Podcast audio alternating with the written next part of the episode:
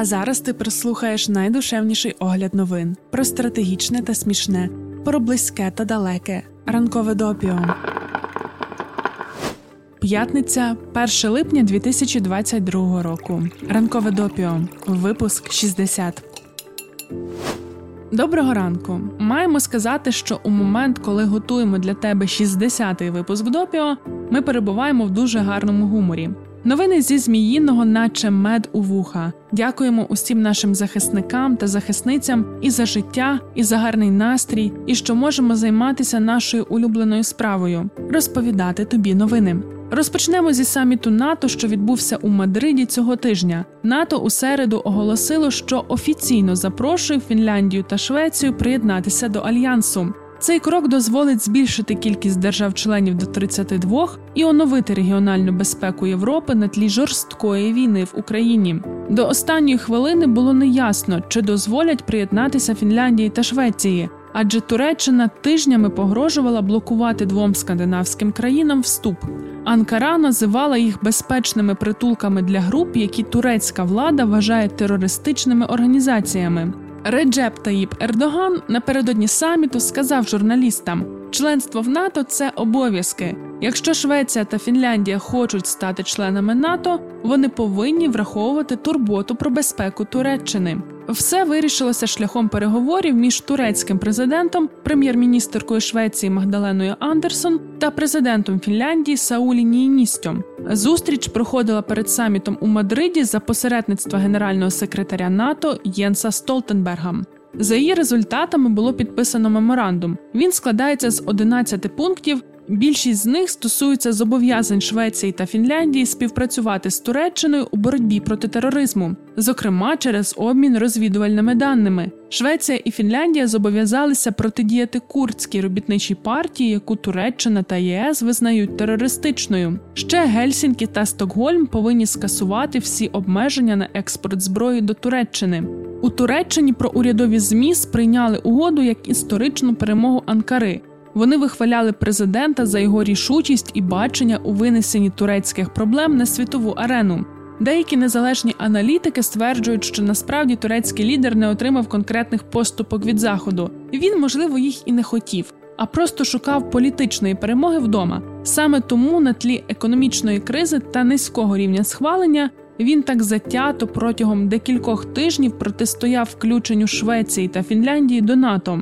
Все, щоб змусити дві скандинавські країни йти на розмови Анкари щодо внутрішніх та курдських опонентів. Здається, зараз і вівці цілі, і вовки ситі. Ердоган попіарився, а Фінляндія та Швеція 5 липня підпишуть протокол про вступ до НАТО. The Washington Post згадують, як у 2019 році Макрон висловлював тужливі думки та говорив про смерть мозку альянсу.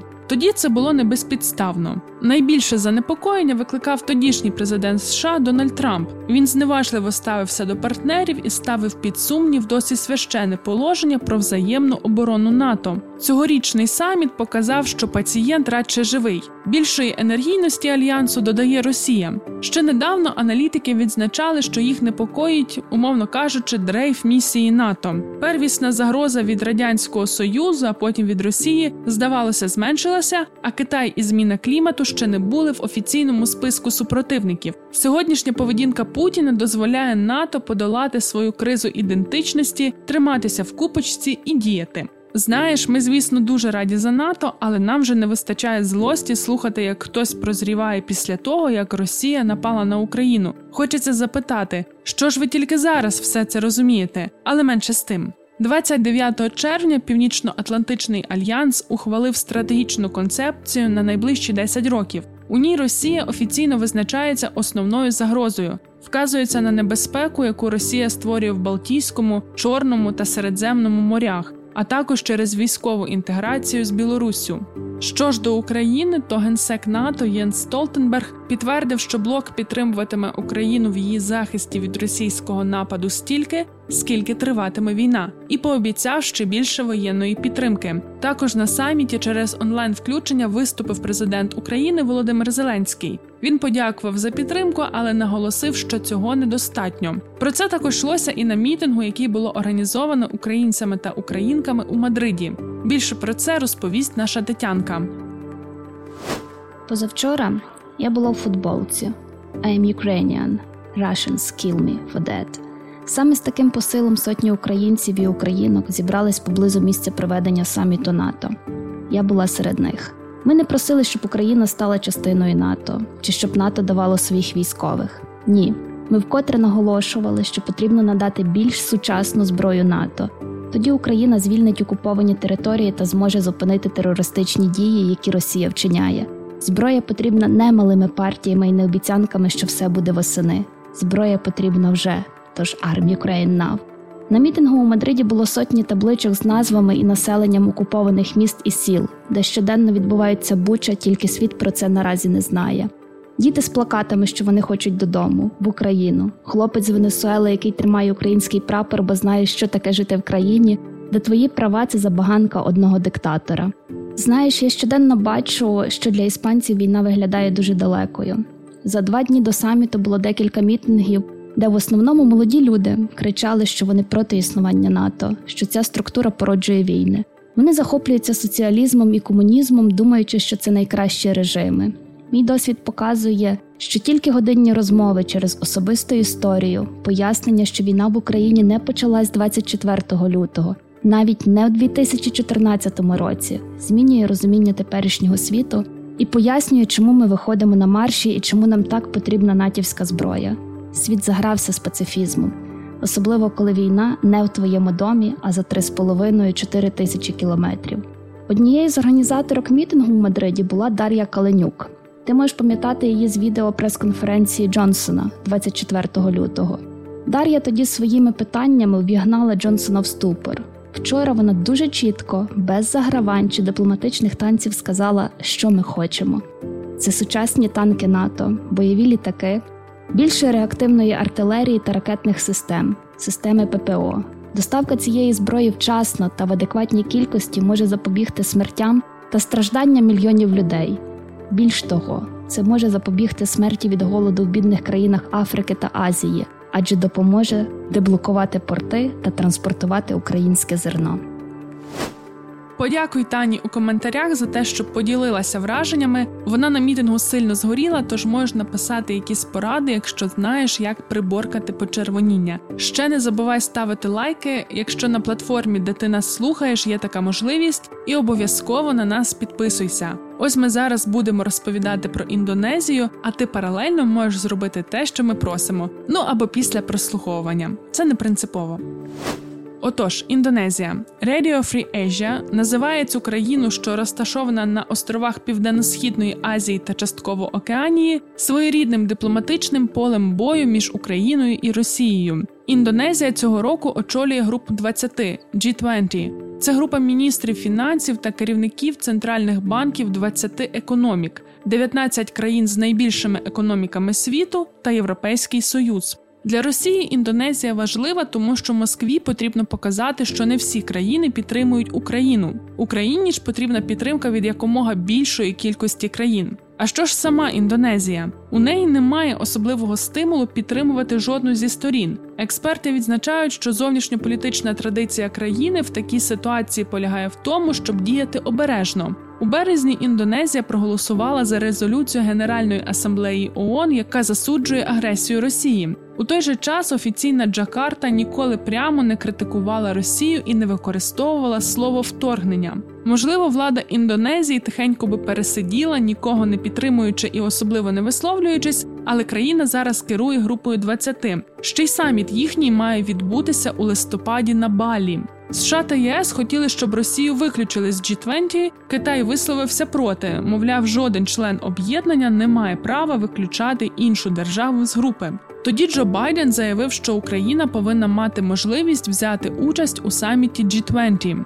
І ми містера Байдена дуже розуміємо. І Китай з Росією позлив, і нормальну промову буде шанс послухати. Що ж робить Індонезія? Вона не стала відмовляти Росії в участі. Президент Індонезії Джоко Відодо мав телефонну розмову з Путіним, і той сказав, що на саміт приїде. Разом з тим Володимира Зеленського запросили як гостя. Наш президент подякував за запрошення і висловив сподівання, що окупантів на саміті не буде. Це було у травні.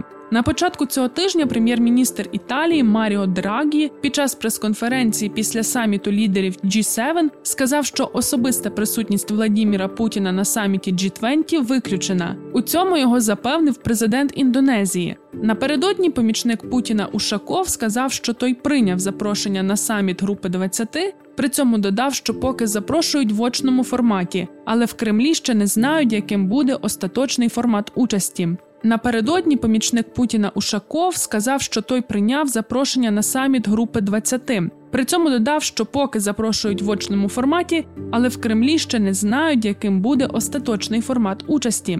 У середу, 29 червня, Джоко Відодо відвідав Україну. Він побував в Ірпені, після чого зустрівся з Зеленським і вони дали спільний брифінг. Президент України знову подякував за запрошення на саміт, сказав, що приймає його, але участь залежатиме від безпекової ситуації в Україні та від складу учасників саміту. Після візиту до України Джоко Відодо має відвідати також Росію і зустрітися з Путіним. Сподіваємося, що після зустрічі з цим старим конченим маразматиком президент Індонезії стане більш категоричним, а участь Росії у саміті G20 прийде у форматі ніяк. Просто ніяк не візьме участь ця держава-терорист.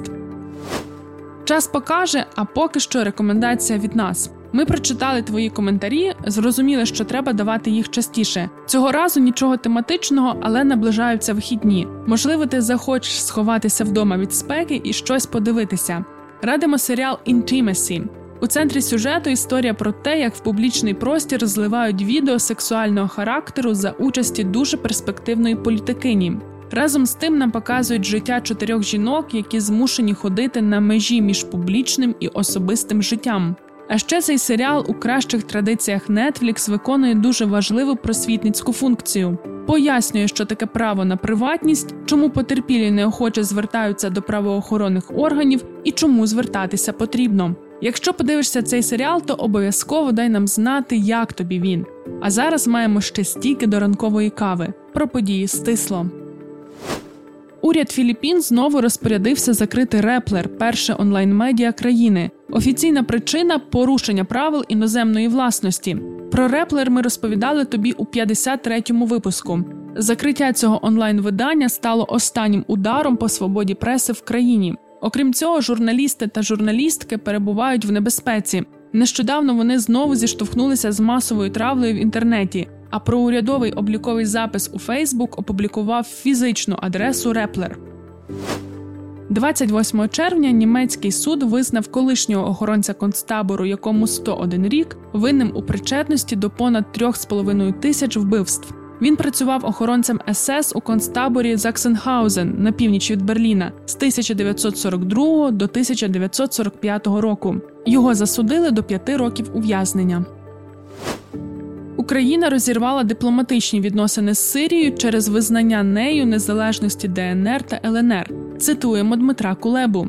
Наша позиція чітка: ми максимально жорстко реагуємо на будь-які спроби підірвати суверенітет і територіальну цілісність України та захищаємо національні інтереси всіма доступними способами, зокрема і на дипломатичному фронті. В Італії борються з подвійним миттям голови. Карло Губеліні, мер міста Кастенасо поблизу Болоньї, сказав, що таким чином витрачаються тисячі літрів води щодня. Тепер салони будуть перевіряти, а порушники платитимуть штрафи до 500 євро. Це все у межах боротьби із засухою під час інтенсивної та тривалої спеки. Аркеллі, автора хіта «I Believe I Can Fly» засудили до 30 років за сексуальні злочини щодо жінок та підлітків. Злочинні дії тривали протягом десятиліть. Чоловіка також оштрафували на 100 тисяч доларів. 55-річний виконавець не визнав своєї провини та планує оскаржити вирок. Міністерство науки та освіти Польщі включило до шкільної програми позакласного читання антивоєнну відеогру «This War of Mine». Гра заснована на аналізі низки збройних конфліктів останніх десятиліть з точки зору цивільного населення і розповідає про долю мирних жителів, що намагаються вижити в охопленому війною місті. В основі сюжету облога Сараєва в 1992-1996 роках. Завдання гравця врятувати групу мирних жителів. І це на сьогодні все. Гарної п'ятниці, спокійних днів та ночей. Ще, мабуть, побажаємо дощу, бо щось дуже спека. Почуємося у понеділок. Ранкове допіо це огляд новин від освітнього центру справ людини у Львові. Про все, що дійсно має значення, ми тобі повідомимо. Щотижня у понеділок, середу та п'ятницю можна читати, а можна слухати. Шукай у Telegram, на SoundCloud, Google та Apple Podcasts.